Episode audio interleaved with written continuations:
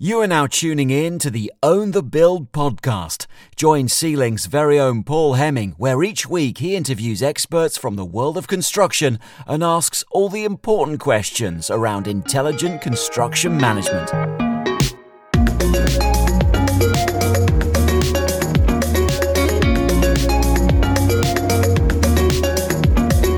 Hello and welcome to episode 81 of the Own the Build podcast with me, Paul Hemming. I hope everyone is doing very well today. I am. It's sweltering hot where I am sat today recording. I'm loving life. Life is good. Just a little note before we jump into the show today. As I've mentioned before, I'd be very grateful if anyone who is listening right now could either go onto their Apple app or their Spotify app. Spotify, I've just opened up a uh, review and rating section as I understand it. So if you could just log onto your app and just tell us how we're doing, it would be gratefully, gratefully received. Anyway, enough of that boring nonsense. On to the show. Today we are joined by Gavin Gallagher, Executive Director at the Earlsfort Group and East Point Business Park. Gavin is a commercial real estate investor and developer with what I can only describe as a fascinating story, which we're going to get into later today. How's it going, Gavin? Uh, Paul, things are excellent. It's lovely weather here in Dublin, and uh, I'm feeling all fired up for this conversation. Oh, wonderful. And you're sat in Dublin, one of my favourite places in the world. I am jealous. I'm happy where I am today. The sun is shining, but I do love Dublin. Uh, Dublin in the sunshine, you can't really beat it. It's uh, it's pretty. I good. think Dublin in the winter is just as good. I just love the place. Mm. Well, it's it's nice. I mean, I just this last couple of days has been it's been scorching the weather, and uh, on Tuesday morning I went to Killiney Strand, which is this beautiful beach looking out to, in the direction of Wales, and uh, we went swimming a bunch of us, and uh, just smashing, absolutely smashing. Sounds it sounds absolutely delightful. So, are you a Dubliner? Yes, originally? Dublin, born and bred. Uh, although my parents, uh, if if my my grandparents, if you were to kind of take the four grandparents, three of them are from the west of Ireland, and then one was from Dublin. Uh, but the, Dublin's obviously the economic centre of Ireland, so it's where everyone kind of migrates to. And so this is where I'm born and bred. Excellent. Well, lovely to be sat down with you again. I've already been actually sat on your podcast at one point, so we do know each other quite well. For the benefit of our listeners here today, introduce yourself, introduce your business, and your experience. Well, the experience, I mean, I've got 25 years in the uh, property, uh, and I, will go and say construction, architecture, the whole kind of thing, because I come from a, a kind of a building family my my father was a builder, house builder, and my grandfather was a house builder. And so when I was growing up, it was it was kind of something I grew up around. So from my point of view, I grew, like I used to go with my father to building sites where they were building houses, and I would be playing in the scaffolding as a young youngster, you know, enjoying before those before the HSE were all over you. yeah, yeah, the HSE it's like ruined these playgrounds that we used to have, you know, and. Uh, it was it was no it was a lot of fun and i found it really interesting. I used to love watching construction. So when it came to a couple of years later uh, you know architecture seemed like the thing for me. I wasn't it wasn't clear to me until i went on a vacation. During my studies when i was actually studying architecture my father died unexpectedly and um, and i it drew me kind of into the managing of of a bit of a property business. Um, you know, there was various projects kind of underway, sites, holes in the ground and stuff. And so it was a bit of a baptism of fire. And, uh, and, and so I've been in the business since his death, which was in 1993. And so quite a few years now. In fact, we are coming up on 30 years, believe it or not. And, uh, I started out as an architect in terms of qualifications, practiced for a while as an architect, you know, went on, you know, big sites, projects, was doing projects like the, the, the Marks and Spencer store here in Dublin and big projects like the IBM building that was constructed in Dublin as well. Um, but I, I was kind of hankering to go and do my own thing. So I jumped uh, into starting my own little architectural practice. And, and that's kind of where it began. But very quickly after I started, I realized that uh, property investment and development was kind of where I wanted to be. I was trying to do too many things. I was trying to be the architect and the investor developer. And uh, one deal made me a, a, lot of more money in in one transaction, one property transaction made me a lot more money than I had made as a you know a year as an architect. And I kind of just thought, mm, what am I wasting my time? I, I need to kind of step over and, and join the the dark side, as as my friends used to call it. Absolutely. So, what drew you? So, initially, as I'm as I'm mapping your career today, you started on site when you were a, a wee little nipper, like you you you were, grew up, if you like, in and around the construction industry. You then became an architect. You then became an investor developer over the time that has followed, and that's what you're doing now. What drew you initially to becoming an architect? Well, what it was was it's funny because growing up, uh, you know, when you're a young when you're a youngster, you're not thinking about the future, or if you are, it's like I want to be an astronaut and stuff like that. When it, in my case, I was completely oblivious to the future. In I wasn't very good at school. I did not sort of, I wasn't academic or anything like that.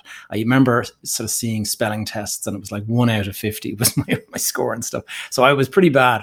I was pretty bad. And I had, I think I, I had, and I probably still have ADHD. So I couldn't concentrate. And, uh, but we went on a family holiday to America uh, when I was about 14, I think it was, or 15. And that trip was just absolutely, you know, change, life changing insofar as uh, we arrived in New York City for the first day or two of the holiday, and like I flew into uh, you know New York into JFK and got this taxi into the center of Manhattan where we had a hotel and we were staying, and uh, I can remember just the impression of the twin towers and the Empire State Building as you're driving towards the city because they are so huge. And I can just remember thinking, "Oh my god, this is insane!" You know, and particularly as a really, kid, right? Yeah. Well, the thing is, I was 14, so I was starting to kind of develop an interest in, in in different things. But this was just sort of staggering for me. It was like, "Whoa, I'm in the big city now," you know. And uh, and what happened was just a couple of days there, staring up like you know, creak in the neck, kind of looking at these towers everywhere. Like it's you know, everyone knows the Twin Towers and the Empire State, but when you're in New York City, you're looking up at everything because they're all like 50 story buildings and stuff, and so they're all super impressive from the ground. And I went back after the holiday. I went back to Dublin, and all I was thinking of was buildings, construction, building skyscrapers in Dublin. Well that, that was it. And it was it was really like I, I actually it's funny because i wasn't thinking career wise but i was spending hours drawing the buildings that i had seen. I was like i was into sketching and stuff and i was drawing scale drawings of you know twin towers the empire state building. And then i used you know I was i was starting to identify different buildings that i had seen and going and reading about them in books i was asking my for my birthday i wanted like a book on New York skyscrapers. And so I got this book and it had, oh, here's the, you know, how many feet high is this building and how many stories it has. And it actually got to the point where I could list off the the heights of about 50 or 60 skyscrapers. Can you still do it now? The, can, you do, can you do one? I, I can tell you the Empire State Building is 1,250 feet, and the Twin Towers were 1,372 before they were knocked Ooh, down. Oh, I like that. I like that. Someone yeah. go and fact check. yeah, I, I do actually have a pretty photographic memory for that kind of stuff, and it's funny because in school I couldn't do any of that, but with this I was just obsessed, and so. And this this obsession went on for a couple of years, and everyone, all the relatives, like my aunts and uncles and stuff, were seeing these drawings and going, so, Gavin, I think it's clear you're going to be an architect. And it was them; those comments were what put the idea in my head that that's what I was going to be. Well, I mean, it makes perfect sense, right? Watch, yeah, and well, you, that's it. And often at that age, not knowing what you wanted to do is far more commonplace. But you had this seminal moment where you went to New York, and then sounds like it's just became something that you deeply, deeply enjoyed, deeply loved. Were they right? Because you moved you know, you said you were doing architecture, you were enjoying it, and then you, 25 years on, you've actually kind of been doing something very different, although a sideways relevant sector. Were they right? Do you think? I think you know what it's not that different what I do from what you're uh, talking about, but, uh, but from architecture. But the thing is, is like what I love about architecture is I love the the design process and creating something and and and seeing it like built, you know.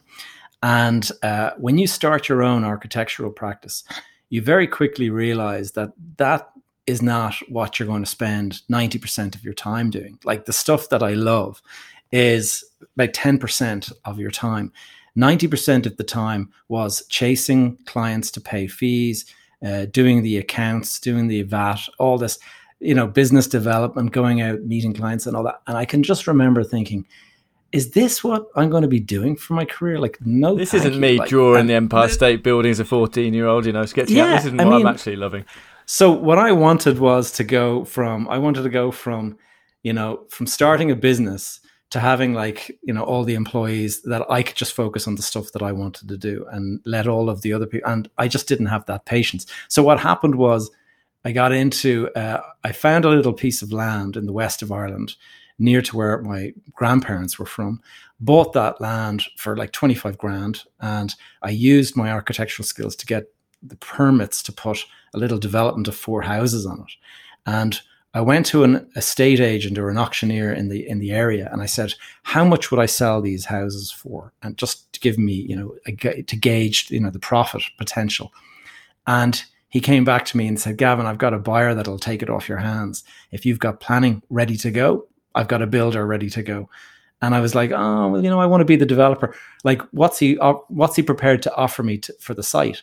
And he s- said 125 grand, and I was just like what? Like it was five x five x my money, like five x, and it was really shocking to me because I had put maybe you know a couple of days of drawing together and then submitted it to the planning permit and then waited for the planning to be gain to be gotten. But that was it. Like it was not time consuming. And at the same time, I was working on domestic, you know, extension project for a couple and I had spent months like doing drawings and like laying out how the tiling was going to look and where the fridge was going to go and this and that and the other. And it had taken me months for eight grand of a fee. And this was a couple of days of permission work and then using your skill set and bang. using what I had and just and it was just the value proposition was so different. And I just said, Oh my God, yeah, got to move on from that. So that's that that makes sense, right? And you know, this show we are a construction show. I'm a I'm a quantity surveyor, as you know. So we we lean almost always into construction, sometimes into property. But I know from speaking to some of our listeners, just a lot of the people in the industry, you know, it's kind of a a lot of people will be listening to, and dreaming almost or or thinking about changing from construction to property and seeing themselves as someone who has got a really good skill set in whether an architect, a project manager, QS, um, and thinking I'd love to do my own property development. Now you were always quite entrepreneurial. You set up your own architecture practice, then you moved from architecture practice to property development. So perhaps a bit different. But what would your advice be to that person who is listening now, thinking I want to move from architecture slash construction into development as you have? Well, I think I mean, it's funny you say that because I, I actually have a kind of a little side hustle of a um, a coaching group that I work and I and I have a couple of sort of clients. It's a handful of people that I teach this kind of stuff to because most of them are builders, um, you know, guys that are small contractors that have you know kind of a couple of houses under construction or whatever. Some of them are in the UK, some of them are here in Ireland, and uh, but they're all they share that kind of dream. And I think what the dream is that you're on a treadmill or like the hamster on the hamster wheel and you're running, running, running. And the moment you stop that, the income stops. And uh, what they were attracted to is the passive income aspect of the property business and the fact that you can take the skills that you have as a as a contractor or as an architect or a QS or whatever, and you can channel them into something that is very, very related and relatable to what you're already the skills you have but start to build a small portfolio it doesn't have to be big like timing and various things were one of the reasons why mine got very big very quickly. But you could actually have yourself in a situation where within a, a couple of years, you have a nice steady income coming from a number of properties. And those properties, at some point in time, they will replace the amount of income that you're earning from your main business. And that's where you want to get to. You still might love your main business and you might enjoy and all that. And so what it becomes is it just becomes like an insurance policy. And you say, you know what? My pension, I've got this income coming in. It's guaranteed coming in because it's, you know, so many clients or so many tenants and so many. And on the other hand, I'm able to, so you're able to maybe go after riskier projects or do things with your business that perhaps you wouldn't consider doing because you're worried about the you know the potential that you could damage your income stream and you have that little f- bit of safety net which is i think what a lot of people yeah like. so if i'm listening right now and i'm feeling like oh I, I would love to be in that position in a few years time what your advice is is baby steps is it or well i think I mean, and, and it doesn't have to be me. Or find a piece of land and five exit. That's a good way to start, right? The thing is, is I, I think, I mean, I found my feet very quickly. I, I, had studied, I had gone from architecture, and then I went and I started a, a course called a master's in development and planning and development. Okay, and so I started learning all of the tools that you need for to understand how to value land and, and how to value a development and things like that. So I was for, it was fortunate that I had done that because that gave me the the kind of the methodology for valuing and for doing this kind of work. So I had that. That's a skill that you do need to develop, and and that's a, a skill that well, it's not even a skill. It's it's knowledge based. It's something that if you apply yourself, you could learn this. And it's you know there's there's mentors out there and i do think it's probably worth your while going out and finding a mentor on how to do this. You don't have to spend big money. Now i know that there are people out there charging you know 20000 like for a course and stuff. It's it doesn't have to be like that. I mean it's not rocket science. And uh, and so really um, i think you can find your feet you can go out there and you can go and end up in a situation where you start to build that portfolio. And a lot of people a lot of the time it's it's your own mindset. There's there's self-limiting beliefs in a lot of us and those those are holding you back. And sometimes you just need to be aware of that this is a self-limiting belief. You have the skills you have the ability. All you need to do is just break through take the plunge kind of actually i completely agree with that actually. And even having you know my own business myself but spoken to people development finance through this podcast actually come to understand that if you are from a construction background as a, and now a developer, you're considered half of the problem solved effectively because of your experience, because you are someone who understands the process of the high, one of the high risk elements, the construction element of development. So, very much is there to be taken, right?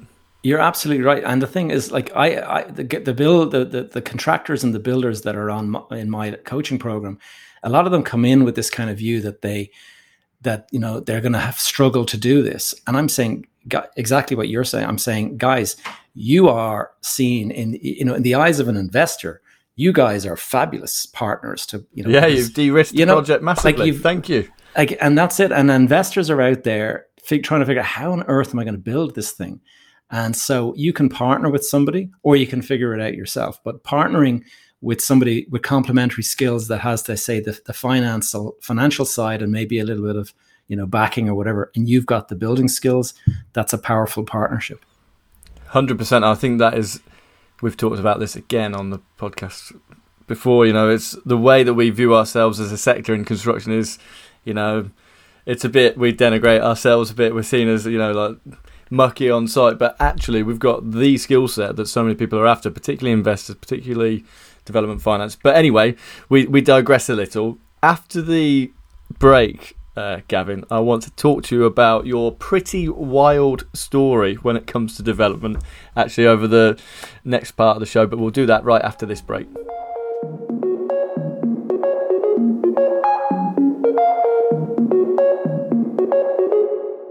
Hello, it's me again. I wanted to share a quick story with you on why I co founded C-Link with my best mate Chris. Chris and I, we're both QSs, and this is going to sound sad, but one night we were sat in the pub talking about subcontract tendering, and we realised the industry had a problem. Number one, procurement was too paper based. Number two, it was too time consuming, and every QS had their own unique way of doing things. And number three, perhaps most importantly, if you want to competitively tender, you need to know hundreds of the best subcontractors. We simply didn't. That's why we created C-Link. It's software to solve subcontract tendering. We wanted to remove these challenges and help the industry get better. So if you or someone you know tenders with subcontractors, you've got to see our software. Head over to our link www.get.c-link.com forward slash podcast to find out more.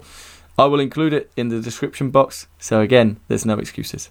Now, let's get right back to the show.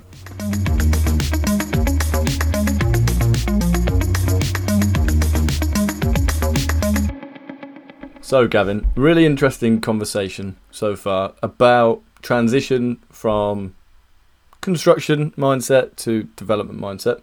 One of the things that I um, wanted to touch on that you mentioned before in the first half of the show was timing.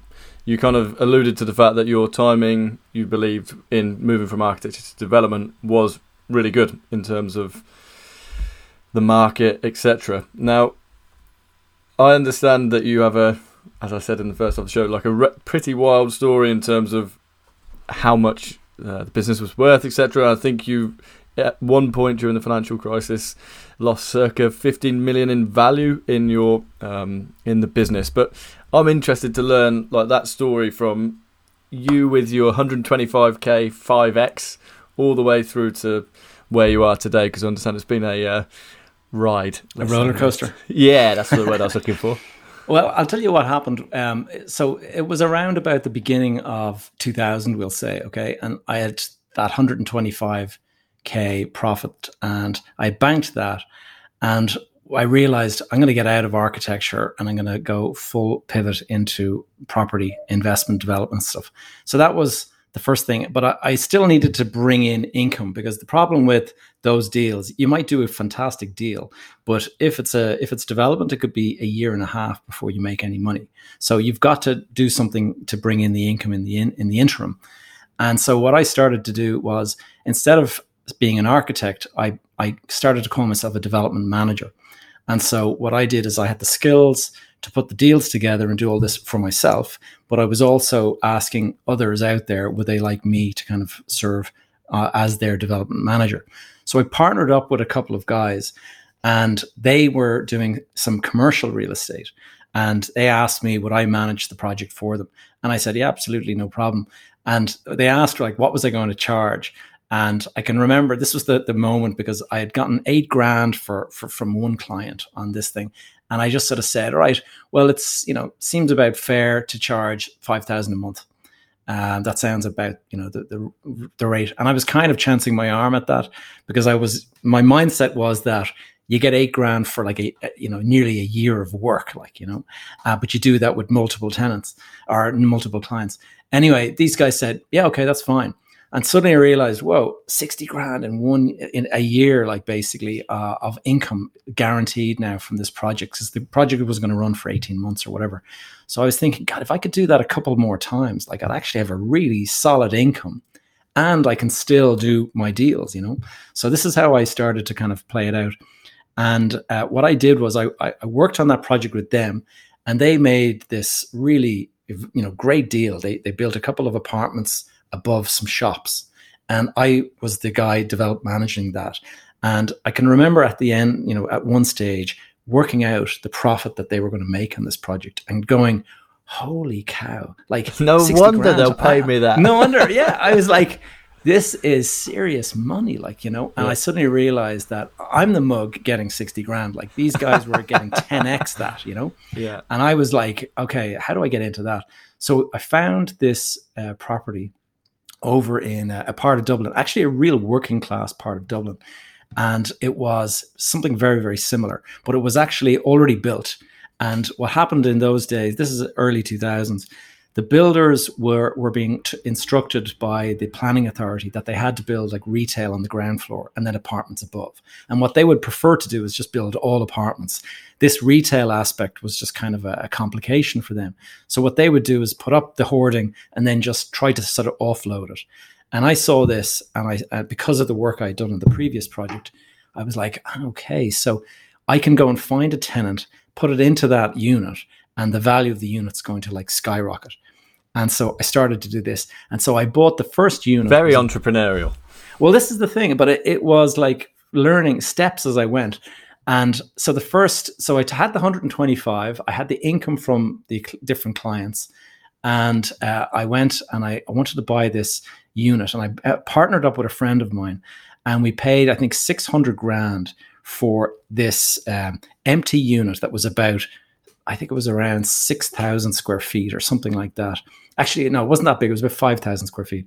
And what we did was we bought it, we borrowed all of the money from the banks. It was very easy to borrow in those days. Uh, but we had to go and put personal guarantees down and all these kind of risks that you have to be careful with. But at the time, the market was just kind of like flying. It was the Celtic tiger, as we called it. And everything was just every deal that you did was just making money. So we had this kind of mindset like, let's go for it. So 600 grand in, and uh, all I had to do was go for planning permission to split the unit from one large 5,000 into three smaller units. Uh, I got permission for that. That was granted very quickly. And then went in, built the partitions between them were just concrete block, fair face block work on its side. And then we just had to like channel out the ground to put in an extra two toilet points and water meters and uh, simple you know, get stuff. the electrical simple stuff. Get the electrician to go and put in three electrical boards because there was only one. Right, that was all done, and then we we we created like three doorways in the hoarding, and said, "There you go, put them up, and let's see if we can find tenants." So I went to a friend of mine who was a, an, an agent, commercial agent, and he went out into the market and came back to me with, I have a, a pizza shop. Uh, they'd like to open. I was like, oh, that's great. And then he, the other one, oh, we actually have an off license, uh, you know, that that are looking to expand nationally, and they're interested. And then the other one was a bookies, and so this is what you'd see in a typical kind Sounds of like a good night out. yeah, this is it. Like it's it's a neighborhood center, you know, and you'll have the pizza shop, you'll have the video store, you'll have the convenience store, blah blah blah. And uh, so anyway, I was creating this and um, got the three tenants, secured them, entered into long leases with them all, and they started paying rent. And then put the property up for sale. And myself and my partner were said, oh, I wonder what we'll sell it for. And we ended up selling it for, I think it was 2.4 million for those three units to be sold. And all that was all we did, that little bit of work. So from 600 to two, I was like, what? So we we both like shared obviously a massive, massive profit. And this was to me this watershed moment where it's like, I have just figured out the secret formula to making millions. And I'm going to do this again and again and again and again. And that's what I did. And I started going out looking to wash and repeat, basically, or rinse and repeat, as they say. And went and I found another one, did it. And that one was even more successful. I bought a property. I think I ended up paying a million for this property. I went for planning permission to convert the property and, and do all this work to it. And while we were getting the architects uh, and the engineers and all together to kind of do the project work, an agent approached me and said, Did you just buy that property in this location? And I said, Yeah. He goes, My client was the underbidder and they're an institution and they absolutely have to own that property. What, what, what's your number? And six weeks later, not a word of a lie, 2.5 million profit and just six weeks later after closing that deal. Wow. And so it was like a bonanza. It was just, oh my God, you know. And I just and the thing is, is those are two. I'm just gonna. I'm not gonna bore you with all the. Those are two deals, but I did this multiple times. Like this went on, and there would have been multiple other deals. And every when deal was I this? got- 2000 to This was- 2008. this was between 2002 and 2008 and uh, like in 2002 was that first one. Then 2003 was another 2004 another two or three. And then 2005 was a really big year because multiple projects all kind of came together. And and i think in that year maybe i you know i could have made maybe close to 10 million that year. And so everything was just expanding like exponentially. And what was really um, my, but so was my ego. Okay, and this is one of the aspects that I kind of my podcast that I have is kind of focused on is trying What, to kind of reflecting of back on it. just yeah. When I reflect back at it now, I realize that the money aspect of it had became had become too much of a focus, and and I became much much uh, less kind of clued into the dangers of the market and like the, the fact that the market could collapse and all this. And I started taking more and more risk. And I went after this project in the south of Spain. And it was the, the project was 42 million to buy. And I put uh, a deposit down and I went out and I got investors. So myself and a bunch of investors put 12 million down on the deal. 3 million of that came from me personally and then 9 from investors. And then we went to the Royal Bank of Scotland and they put 30 million into the deal. And that 42 million deal, I signed the deal the same week that the Lehman Brothers bank collapsed. The day before or something. Yeah, like that week basically. And it Wow. was it was just like, oh, hmm, this is not good. But now it's like you can't get a little bit pregnant, you know that saying like you are in fully. So I was in Yeah. a really I haven't heard that situation. say actually. You can be get a little bit you pregnant. can't you can't get a little bit pregnant, you know. Oh, you can't And get so- a little bit pregnant. you Okay, can't. fine. I like that. and so I basically You're was in a fully pregnant at this point. yeah, yeah, this is it. Like I'm not. There's no getting out of this situation. Uh, I have now committed to a 42 million project in the south of Spain, and this project has 40 retail units. Like I was talking to you about the three that I made all that money on. This was 40. Okay, uh, waterfront, beautiful location, under construction in the south of Spain, and I estimated that.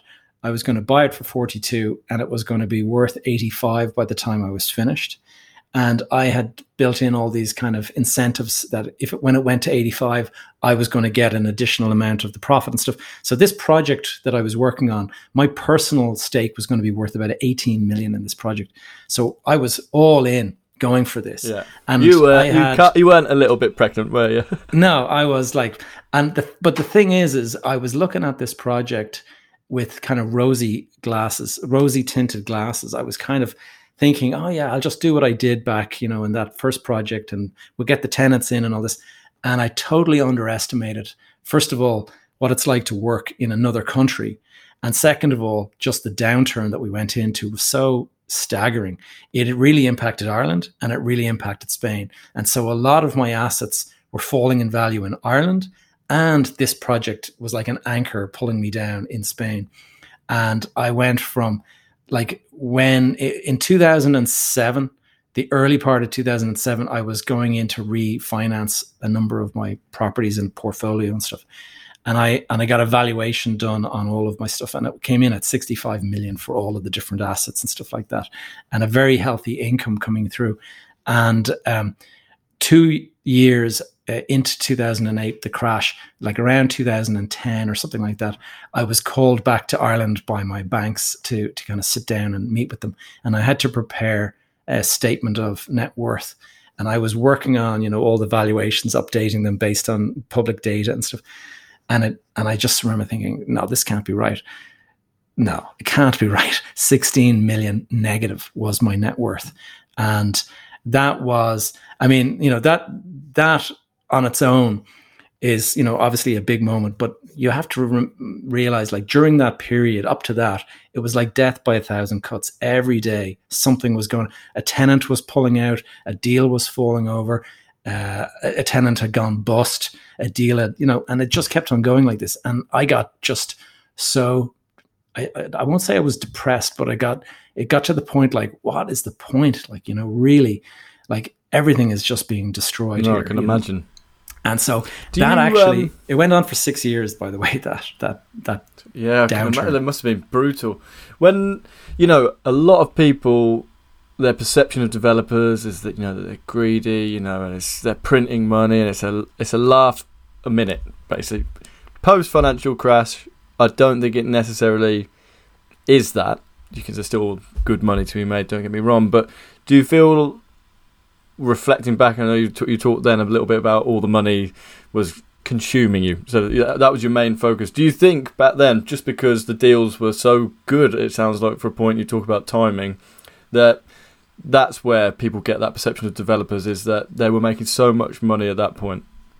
Well, yeah, there's definitely. I mean, the thing is, is I'm I was you know you you might kind of sort of say what an idiot you know like you should have been more sensible, but you. The thing is, is I actually had been quite a conservative person, but I was watching everyone else doing similar deals for a, with skills that and talent that I already possessed. And I was saying, like, why am I doing this? Like, this guy start like started behind me and he's now ahead of me. Like, how is that possible?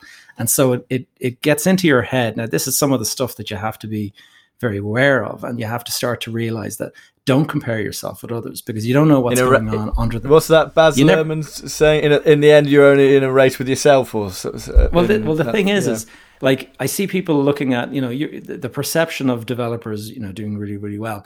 A lot of the time, that is the public perception, and it's like the guys driving their latest Range Rover or whatever. And you look at that, you compare yourself with that, and you go, "How is it that he can afford that and I can't?"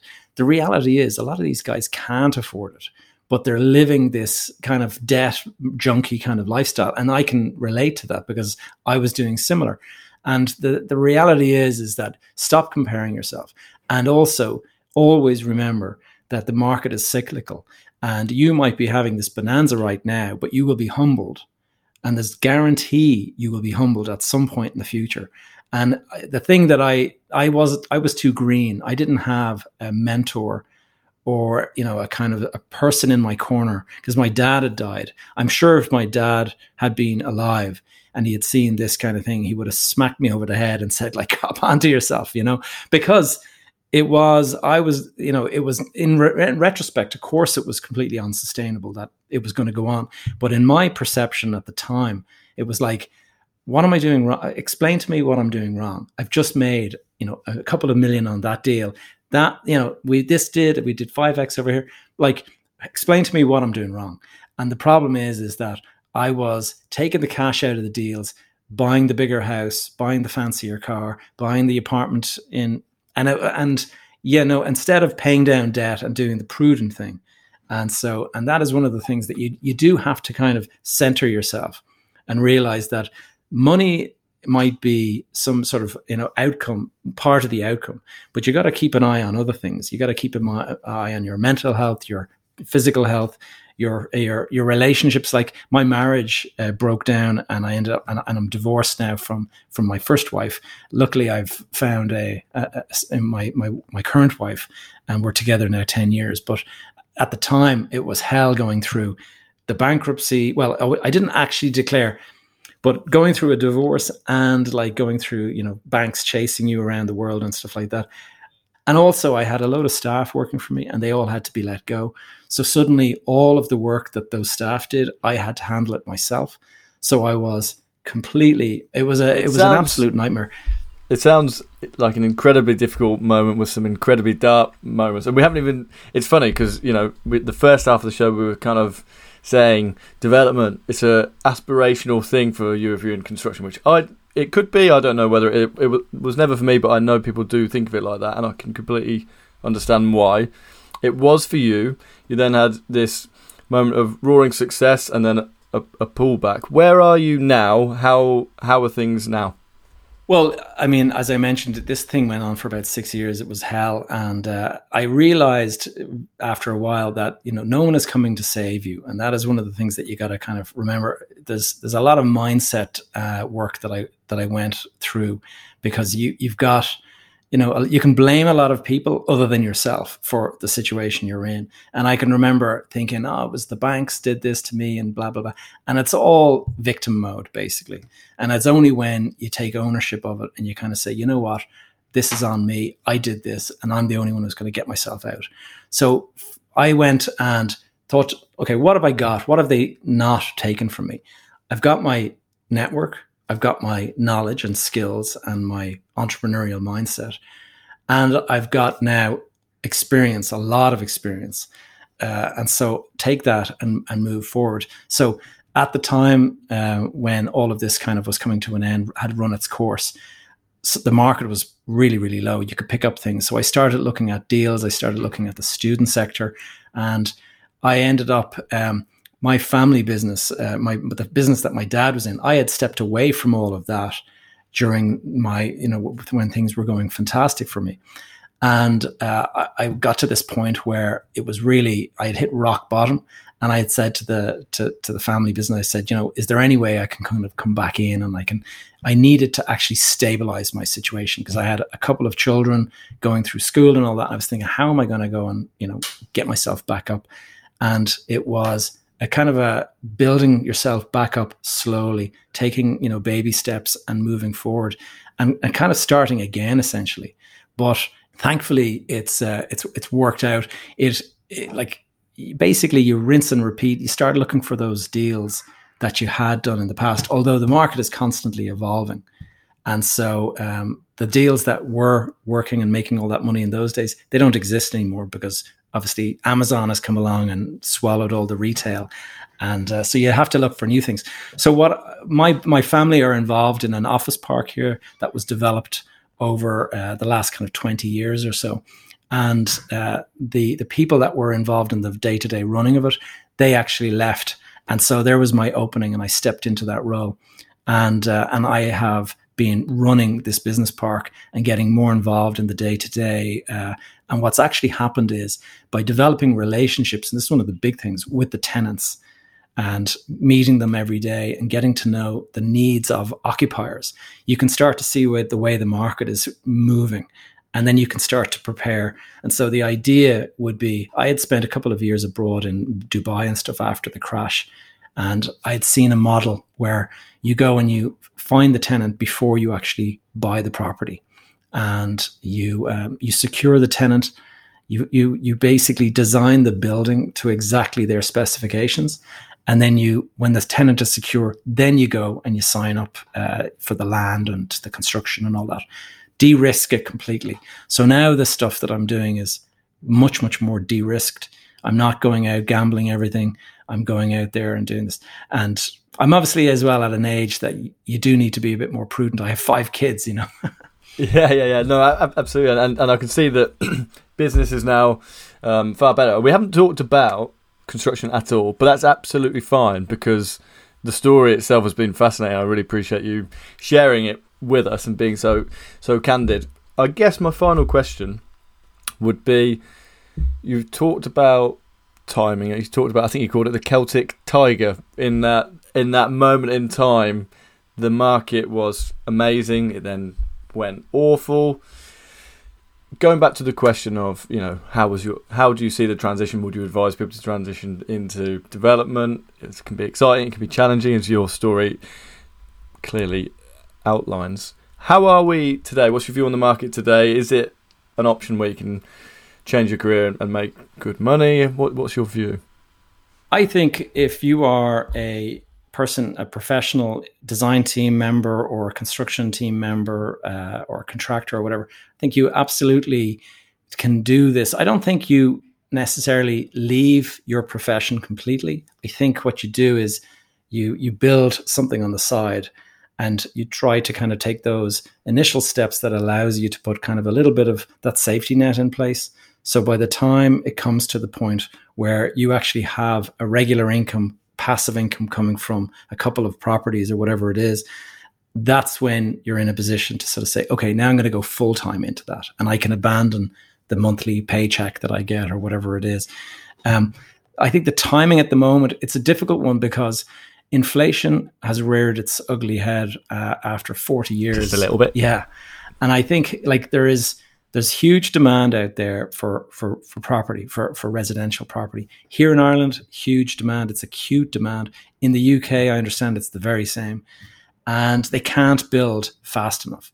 So there's that supply demand imbalance. And so that is going to maintain. I think the construction sector will probably continue to to to fire ahead because of that need.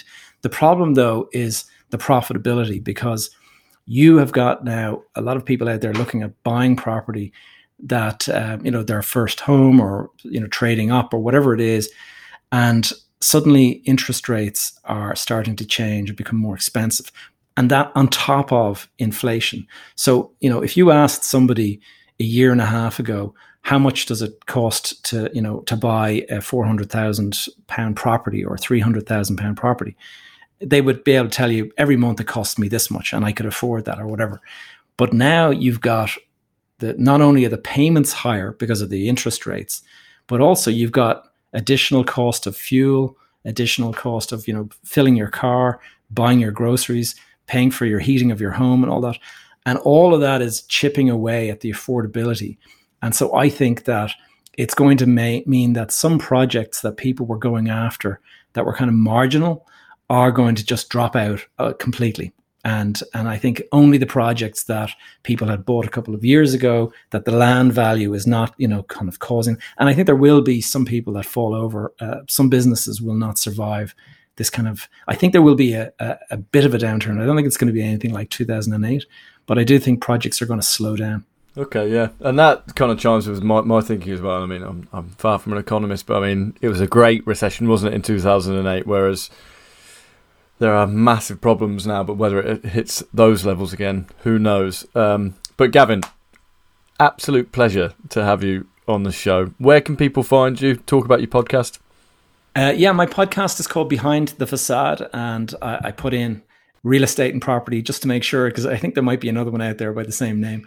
And um, and if you want to, you know, look learn more about me or the the program, the the coaching thing that I do, uh, gavinjgallagher.com is my website. And I have just a, you know, various, a little blog in there and various bits and pieces. But um, the business park that I run is called East Point here in Dublin. And so um, we didn't even get to talk about that. I was going to tell you all about the sustainability and stuff. Maybe we'll do another episode. Sometime. We'll have to. We'll have to do another show. I know. Yeah, we didn't get to talk about. I've got a whole list of things I wanted to ask you. We've got through about two of them, um, but that's probably made for an amazing show. I'll be sharing uh, links to uh, Gavin's social media and so on in the podcast description. And I will speak to you all again next week. Thank you very much. Cheers, Gavin. Thanks, Paul.